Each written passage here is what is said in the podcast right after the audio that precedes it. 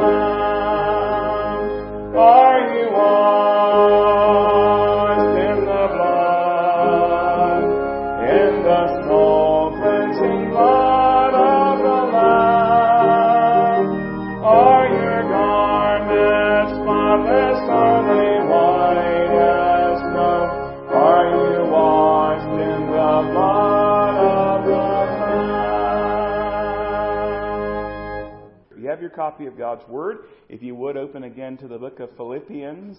Uh, this time, if you would go to the second chapter, Philippians chapter 2. And I want to read some words to you, and I want to see how these words uh, strike you. These are some words I ran across this past week. Just see how these words set with you, all right? Western culture is unabashedly about self. We applaud those who are self made, that is, self starters who self promote and end up being self sufficient. We're encouraged to have self esteem, to engage in self help, to be self indulgent, and to take lots of selfies. No wonder we're so self conscious, self centered, and self absorbed. Now, how do those words strike you? You say, well, that's a lot to even think about. The only thing I heard in there was a bunch of self, self, self, self, self. That's a lot of self. In fact, can I just submit to you, it's too much self. And I, I just want to submit to you right up front that that's our problem most of the time. There's too much self. And today I want to talk with you about this subject, selfless living in a selfie world. Selfless living in a selfie word. Now I must confess, perhaps you're wondering about all this. I announced that we're going to be having a series in the book of Philippians called Finding Joy. And here we are uh, in this series, and you, if you've been with us, you know we had a message a while back on death. For me to live as Christ and die as gain. Last week we had a, a, a lesson, a sermon on suffering, and that suffering is a gift of God. And now this week your message is on selflessness and selfless living. Where's all the joy in all of that? Dying and suffering and selflessness. Well, I'm glad you, you asked that question. And I hope you'll stay with me and you'll get the answer, I pray. Tom Holladay wrote in, that in Philippians, joy can be found, joy can be found in our lives where we often feel we lose joy. It can be found in our lives where we often feel that we lose joys. Uh, he mentioned eight specific areas. People, problems, potential, work, accomplishments, future thoughts, and finances. And he said the difference between finding joy and losing joy is our choice. When you consider that, we're reminded that joy is not found somewhere else. It's to be found right where we live. Joy is to be found in the nitty gritty of life, in the midst of living life. But to do so, we have to make some choices in life. And the choices that we're being called to today fly right into the face of what the world tells us to do. We live in a selfie world. And today we're called upon to be selfless. Now let me show you what I'm talking about. I want to point out one verse in particular in Philippians 2, and it's verse number 3. Philippians chapter 2, verse 3. The Bible says very plainly, let nothing be done through selfish ambition or conceit, but in lowliness of mind, let each esteem others better than himself. That's the New King James Version. Let me give it to you in the NLT. It really just kind of puts it bluntly and really up in some modern language. Don't be selfish. Don't try to impress others. Be humble, thinking of others as better than yourselves. Now that really doesn't sound very American, doesn't, does it? I mean, we're taught to promote ourselves, to exalt ourselves, to get our name out there, to get our name in lights, to get our name known by many people. But really, that might be an American calling, but it's not a God calling. It's not promoted in the Bible. In fact, the Bible teaches us that as followers of Jesus Christ, we're supposed to do the exact opposite. That is, we're not to be about ourselves. in fact, it says, let nothing be done from selfish ambition. So I want to give you my thoughts under two headings today. And if all goes well, you might even get out early. No promises, but you might, you might get out early, alright? I want to give you two directives, two directives to have more joy in your life. Two directives to have more joy in your life coming straight from this verse, uh, Philippians chapter 2, verse 3. The first directive is this, watch out. Watch out. Now when you hear the words watch out, it should snap you to attention. It should cause you to wake up, to be alert, to look around, to realize that some danger is headed your way. If you're walking along and somebody shouts, watch out, you're going to stop and look around and be alert and ready for whatever is coming towards you, for whatever potential danger that you may find yourself in, unbeknownst to you. And this is true with our first directive. That is, there are two dangers that we need to watch out for in our lives as believers, and they're mentioned clearly in this verse. We're to watch out for selfish ambition, and we're to watch out for conceit. Now let's talk about them individually. Notice Paul starts out by saying, let nothing be done. Let no thing be done. I mean, that pretty much covers everything. There are no exceptions. Uh, there's no place we say, well, I can do this. No, he says, let nothing be done through selfish ambition or conceit. Well, let's talk about selfish ambition. What is selfish ambition? Well, it's a strong drive for personal success regardless of the cost. It's having a competitive spirit about you. It's a drive to be number one, to beat everybody else. No matter what, I've got to be on top. I've got to be number one. And notice that it says, let nothing be done through selfish ambition. The adjective there, selfish. Did you know ambition? It's, it's really, there's nothing wrong with ambition if ambition is directed in the right way. We should have a godly ambition as believers. In other words, our motives, our goal, our drive is to bring honor and glory to God. And the Bible teaches that. Whether therefore you eat or drink or whatsoever you do, do all to the glory of God. We should have about us a godly ambition. A godly ambition to win souls for Christ. A godly ambition to disciple people. A godly ambition to bring glory to God in every area of our life. This is talking about a selfish ambition. That is pointing to me. It's pointing to me. Selfish ambition is all about me, not God. To put it even more bluntly, it's selfishness. As one put it, selfish ambition asks this question What's in it for me? What's in it for me? That's selfish ambition. What's in it for me? And we all struggle, let's just be honest about it. We all struggle with selfishness at times. We want our way. We, we, we want to be first in line. We want to be first in rank, we want to be first in position. And this happens even in the body of Christ. It happens, sadly, even in the church. We see it here in Philippians. There were those, you know, Paul is writing from Rome. We think he's under house arrest at this time. He's not able to go out and be preaching. And there were those who were living with selfish ambition. You're there in chapter 2, verse 3. Back up to chapter 1, verses 15 and 16. We see an example of selfish ambition. Philippians 1, 15 and 16. Paul says, Some indeed preach Christ even from envy and strife and some also from goodwill. Now notice verse 16. The former preach Christ from selfish ambition, not sincerely, supposing to add affliction to my chains, to realize that we can even preach from selfish ambition. We can teach from selfish ambition. We can minister from selfish ambition. Selfishness can parade around even as a virtue. I read about two men, they were riding uh, their horses down a country road. They were discussing the question of motivation.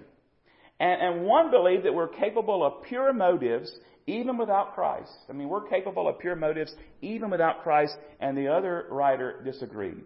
Well, they're, they're riding along and they came upon a ditch where a pig had gotten tangled up in a fence and was struggling to get free. I mean, it was a pitiful sight. This pig struggling in the mud, stuck in the fence, can't get out. And the latter gentleman, he got down off his horse, he got into the mud, he freed the pig, but in doing so, he ruined his clothes. Well, he got back up on his horse. They start off riding along, and the first man said, There, that was a selfless act of kindness. I mean, you got down, you rescued that poor pig, you ruined your clothes. That was a selfless act of kindness. But his friend said, no, it was pure selfishness. It was pure selfishness. The only reason I helped that pig was to save myself from the guilt and torment of worrying about him all day. I did it out of selfishness. I was thinking about myself, not the pig. Even our selfless acts can be done from a spirit of selfishness and selfish ambition. Perhaps selfishness was what was driving the problem in the church in Philippi. You're back in chapter 2, verse 3. This time go to chapter 4, verse 2. You find there's a problem in this body of believers. There are two ladies that are not getting along. Their names were Euodia and Syntyche. And in chapter 4, verse 2, it says, Paul writing here, I employ I implore Euodia, I implore Syntyche to be of the same mind in the Lord. Uh, maybe it was selfishness because that's what drives a lot of our problems in life is selfishness. Selfish ambition is real, it's harmful. Whenever you start living for what's in it for me, watch out. When your motive is what's in it for me, watch out. When you start making decisions based upon what's in it for me, watch out. In fact, selfish ambition is actually listed as a work of the flesh. You know, we have the fruit of the Spirit in the book of Galatians. We also have the works of the flesh in Galatians. And it doesn't keep good company. You can jot this reference down if you want to turn there, you can. But I want to read these verses to you. Galatians 5, verses 19 through 21. And I want you to notice what kind of company selfish ambition keeps. Galatians 5, 19 through 21. Now the works of the flesh are evident. So these are not the fruit of the Spirit. This is the works of the flesh. The works of the flesh are evident, which are, now listen, adultery, fornication, uncleanness, lewdness, idolatry, sorcery, hatred, contentions, jealousies, outbursts of wrath, selfish ambitions, dissensions, her- uh, heresies, envy, murders, drunkenness, revelries, and the like, of which I tell you beforehand, just as also told you in time past, that those who practice such things will not inherit the kingdom of God. Now that last part there, don't let it scare you. Uh, what he means there is not that if you fail in one of those areas from time to time that you've lost your salvation or your loss. We all fail, we all sin. It's talking about a pattern of life. That is your life. This, this is the way you live. If you live with those sorts of works of the flesh, it shows that you're truly not born again. Because a Christian, when we sin, what happens? The Holy Spirit convicts us and deals with us, and we get miserable. We realize we've sinned, and we've got to say, Lord, forgive me. I'm sorry. I, I didn't mean to do that. I, I, I failed you. I, I sinned. I'm sorry. And we get right back in fellowship with the Lord. But those who live a pattern of sin in their life, and a pattern this way, it says that they will not inherit the kingdom of God. They're not truly born again. And amongst all those things, I mean, adultery and fornication and drunkenness and sorcery and idolatry is that phrase, selfish ambitions.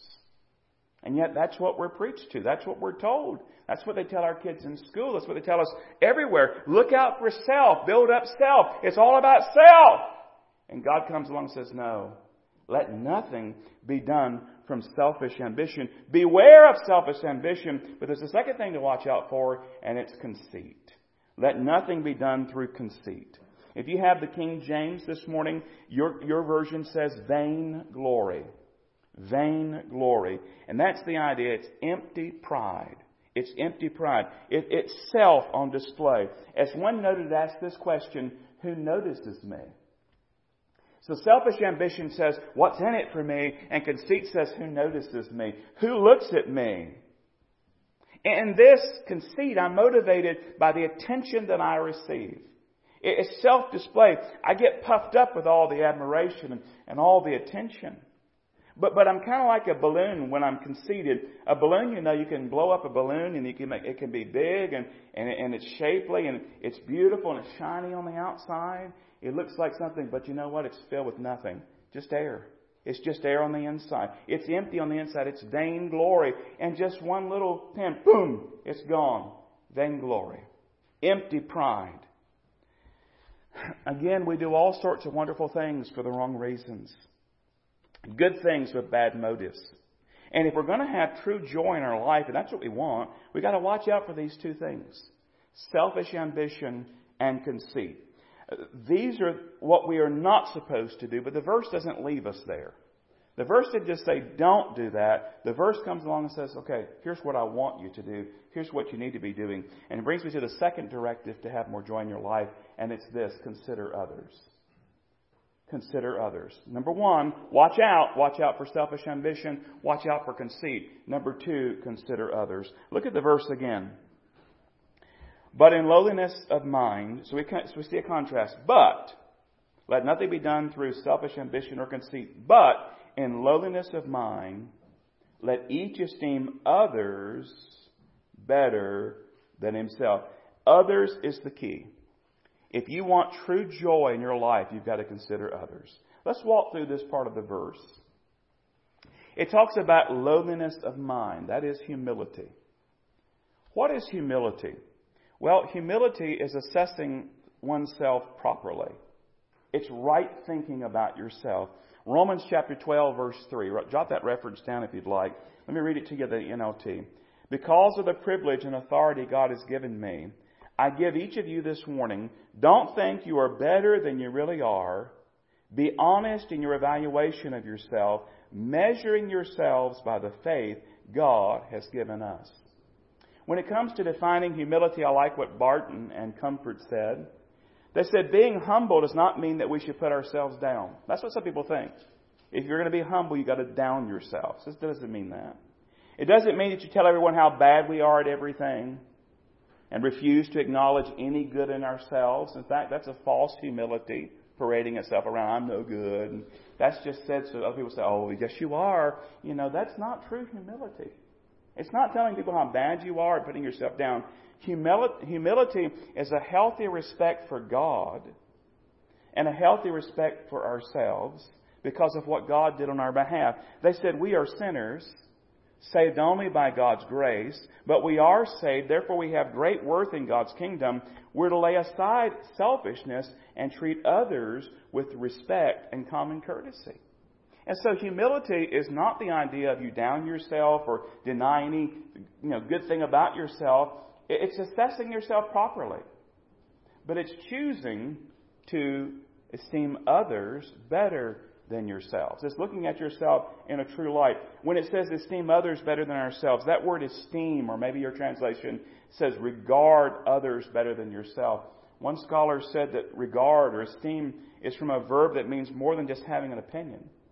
That just means you think it. It refers to a carefully thought out conclusion based on the truth. It does not mean to pretend that others are more important, but to believe that others are actually more important than you. Wow. Can I just tell you, we're not going to get far with this on our own.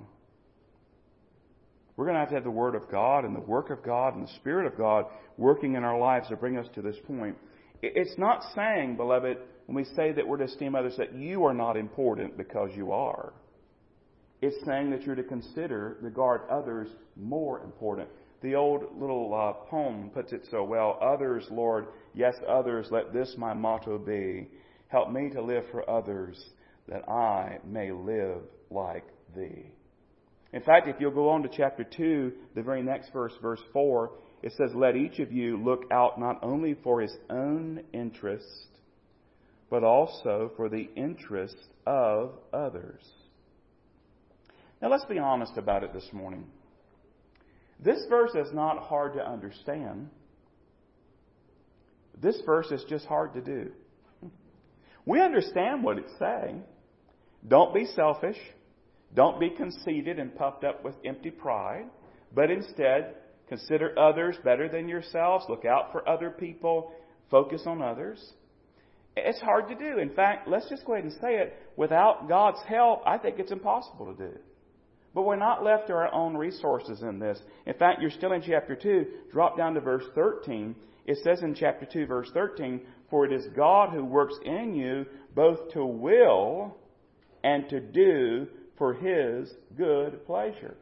That is, the Holy Spirit of God empowers us and helps us to do this, but we must cooperate with Him. We're told here to esteem others. We're told to look out for others. We're told that we have a role to play in this. Humility is not something we can work up in our own strength, but it also cannot be brought about without our cooperation. We have to cooperate with God the Holy Spirit working in our lives to treat others better than ourselves. Matthew chapter 20, verses 26 to 28. The Lord Jesus says, Yet it shall not be so among you, but whoever desires to become great among you, let him be your servant. And whoever desires to be first among you, let him be your slave. Just as the Son of Man did not come to be served, but to serve and to give his life a ransom for many. When you think about the Lord Jesus, he's God. God in the flesh. But when he came, what do we see Jesus doing?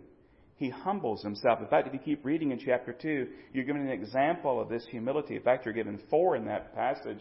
And the first one, the greatest one, is the example of Jesus. And Jesus humbled himself. He, he gave up some of his divine privileges and rights. He, he became a baby in the womb of a virgin. He went through the processes of humanity, perfect God and perfect man joined together. He lived in obscurity for quite some time. He lived in poverty. He did all these things. Then he began his public ministry. And what do we see Jesus doing? It was all about doing the Father's will and he was serving others, ministering to others, healing others, pointing others to the Father, calling others to repentance. Um, what about washing the feet of others? We see that picture there as he washes the disciples' feet. And he tells them here in Matthew 20 that, listen, if you want to be great, be a servant. The way up is down when it comes to Christianity. You, you, you go down in humility and at the right time, in the right way, God exalts you, not for your honor and glory, but for His honor and His glory. Ray Pritchard, in a sermon on this, talked about how we can go about our own selfish ways. Talking about the church, he said we divide into the old timers and the newcomers, the men versus the women, the traditional worship crowd versus the people who like contemporary music, the political activists versus the personal evangelists, and on on the list goes. And he said, remember, it's not wrong to have opinions and preferences. We're not saying that at all. I'm not even saying it's wrong to take a selfie. I'm just not good at taking selfies. We've tried and I just look weird and I can't do it. I'm just, I'm hindered in that way. Daniel and I, let's take a selfie together. Well, I can't do it. You take it. I can't do it. I'm not saying it's wrong for you to take selfies. I'm not saying it's wrong for you to have preferences and opinions. I'm not saying it's wrong in any of those regards. What I'm saying this morning is what the Scripture is saying that you have to decide with the Spirit's help, you're going to cooperate with God, and you're not going to live in selfish ambition. You're not going to live in pride. You're going to consider others better than yourself. You're going to focus on others. He says, remember, it's not wrong to have opinions and preferences, but God will not bless you if you decide that you must have your own way at all costs. And that's what he's talking about here. So imagine if we live these things out in our lives day in and day out. What would this look like in your life if you lived out Philippians 2 3? If you, if you, with the Lord's help, you let nothing in your life be about selfish ambition or conceit, but in lowliness of mind, you consider others better than yourself. What, what would that look like in your marriage? If you live this verse out. And As a husband and wife. Because how many marriages are ruined because of selfishness? He wants his way. She wants her way. But imagine if both marriage partners decided that they're going to consider the other one better than themselves and set aside selfish ambition and conceit and in lowliness of mind consider the other one better than themselves. But imagine if both of them did that. The husband and the wife.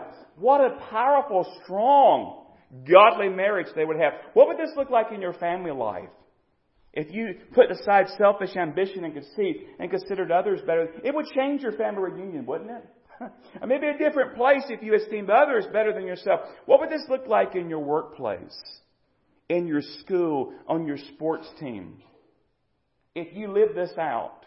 Now remember, humility is not putting yourself down. It's not talking bad about yourself. It's not even not doing your best because God wants us to do all those things. But it's just saying, listen, this is not about me. It's not about selfish ambition. It's not about conceitedness. It's not about empty pride. I'm going to consider others better than myself. I'm going to look on the interest of others. What a wonderful, wonderful thing that would be. That wasp found the flowers, by the way. Wasps are let in here, I think, to keep you awake and alert. All right? What would it look like in church if we lived this out? How much selfishness has destroyed bodies of believers? Well, I think it should be this way, and I, I think it should be that way. And we get selfish and conceited in our church, in our Sunday school classes, in our small groups, in our relationships. Be careful with your eyes.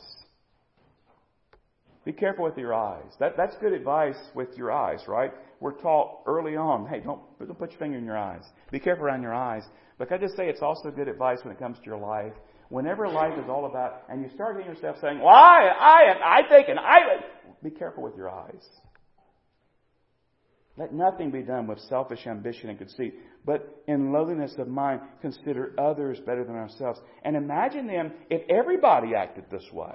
So you have a body of believers, and everybody has this attitude. Imagine what God could do. Imagine the joy and the, the unity and the harmony that would bring if we walked humbly, watching out for selfish ambition and conceit, instead considering others better than ourselves. But there's a question I want to ask in closing, and that is, is there a way to grow in our humility? I mean, there are no classes, as far as I know, at the community college that you can sign up for that says Humility 101. Well, there might be. Take some advanced math prob- uh, classes and you may find yourself learning humility real quick if, if you're like me. But you know, there's no class, it's just humility 101, right? So is there a way to grow in our humility?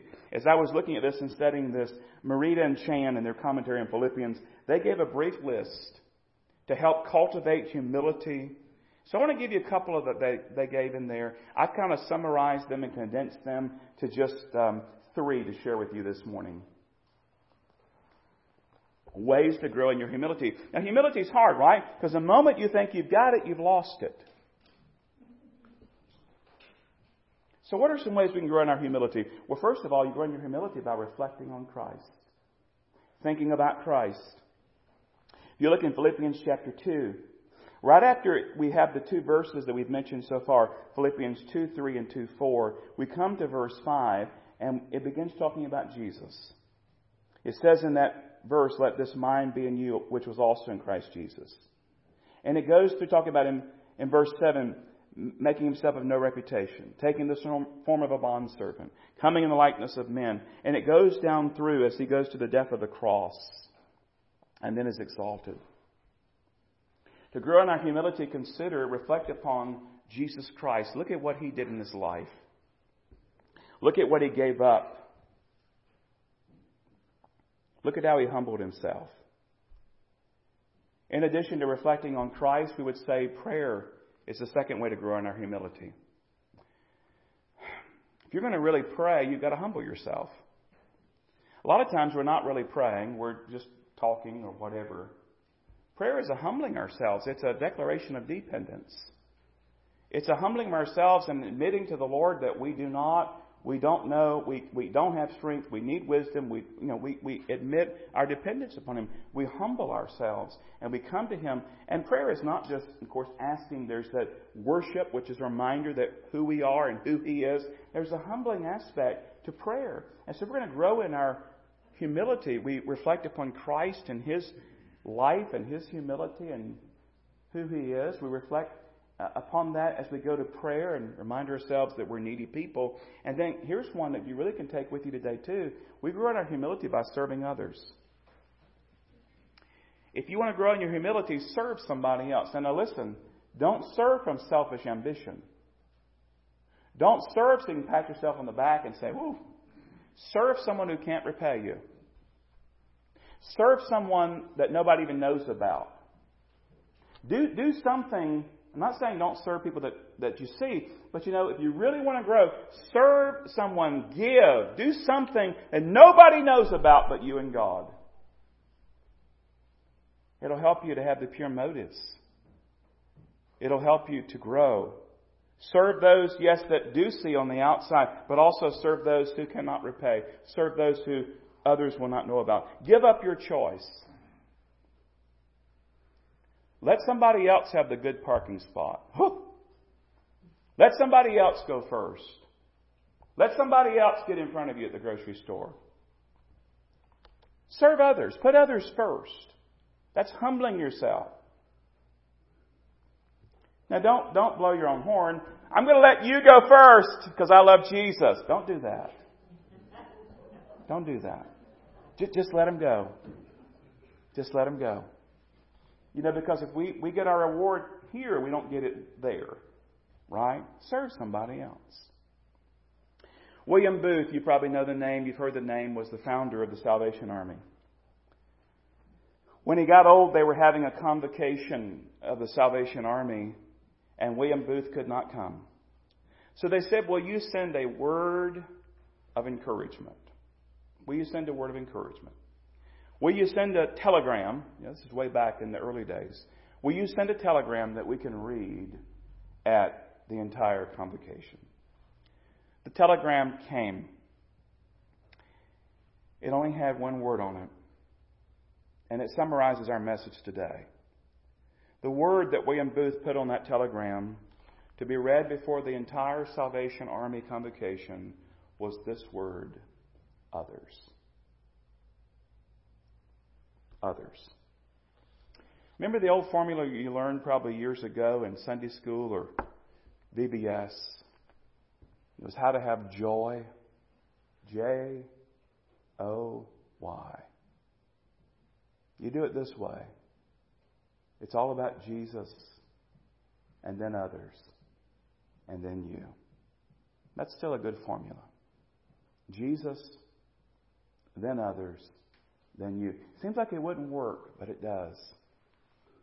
When you put others before yourself, you find great, great joy. Lord, help us. We are selfish people. Even when we don't mean to be. We just, we want our way. We think we know what's right. We think we should be first. Forgive us. Help us to be about others, serving others, esteeming others, regarding others better than ourselves. Help us to live this lesson out this week. Give us people to serve. Open our eyes and ears. Help us to walk through those doorways of service for your honor and your glory and our good. We pray this in Jesus' name. Amen. In closing this morning, we're going to sing together. Blessed assurance, Jesus is mine. And uh, I encourage you to take this message and put it to use this week. Let's stand together and sing.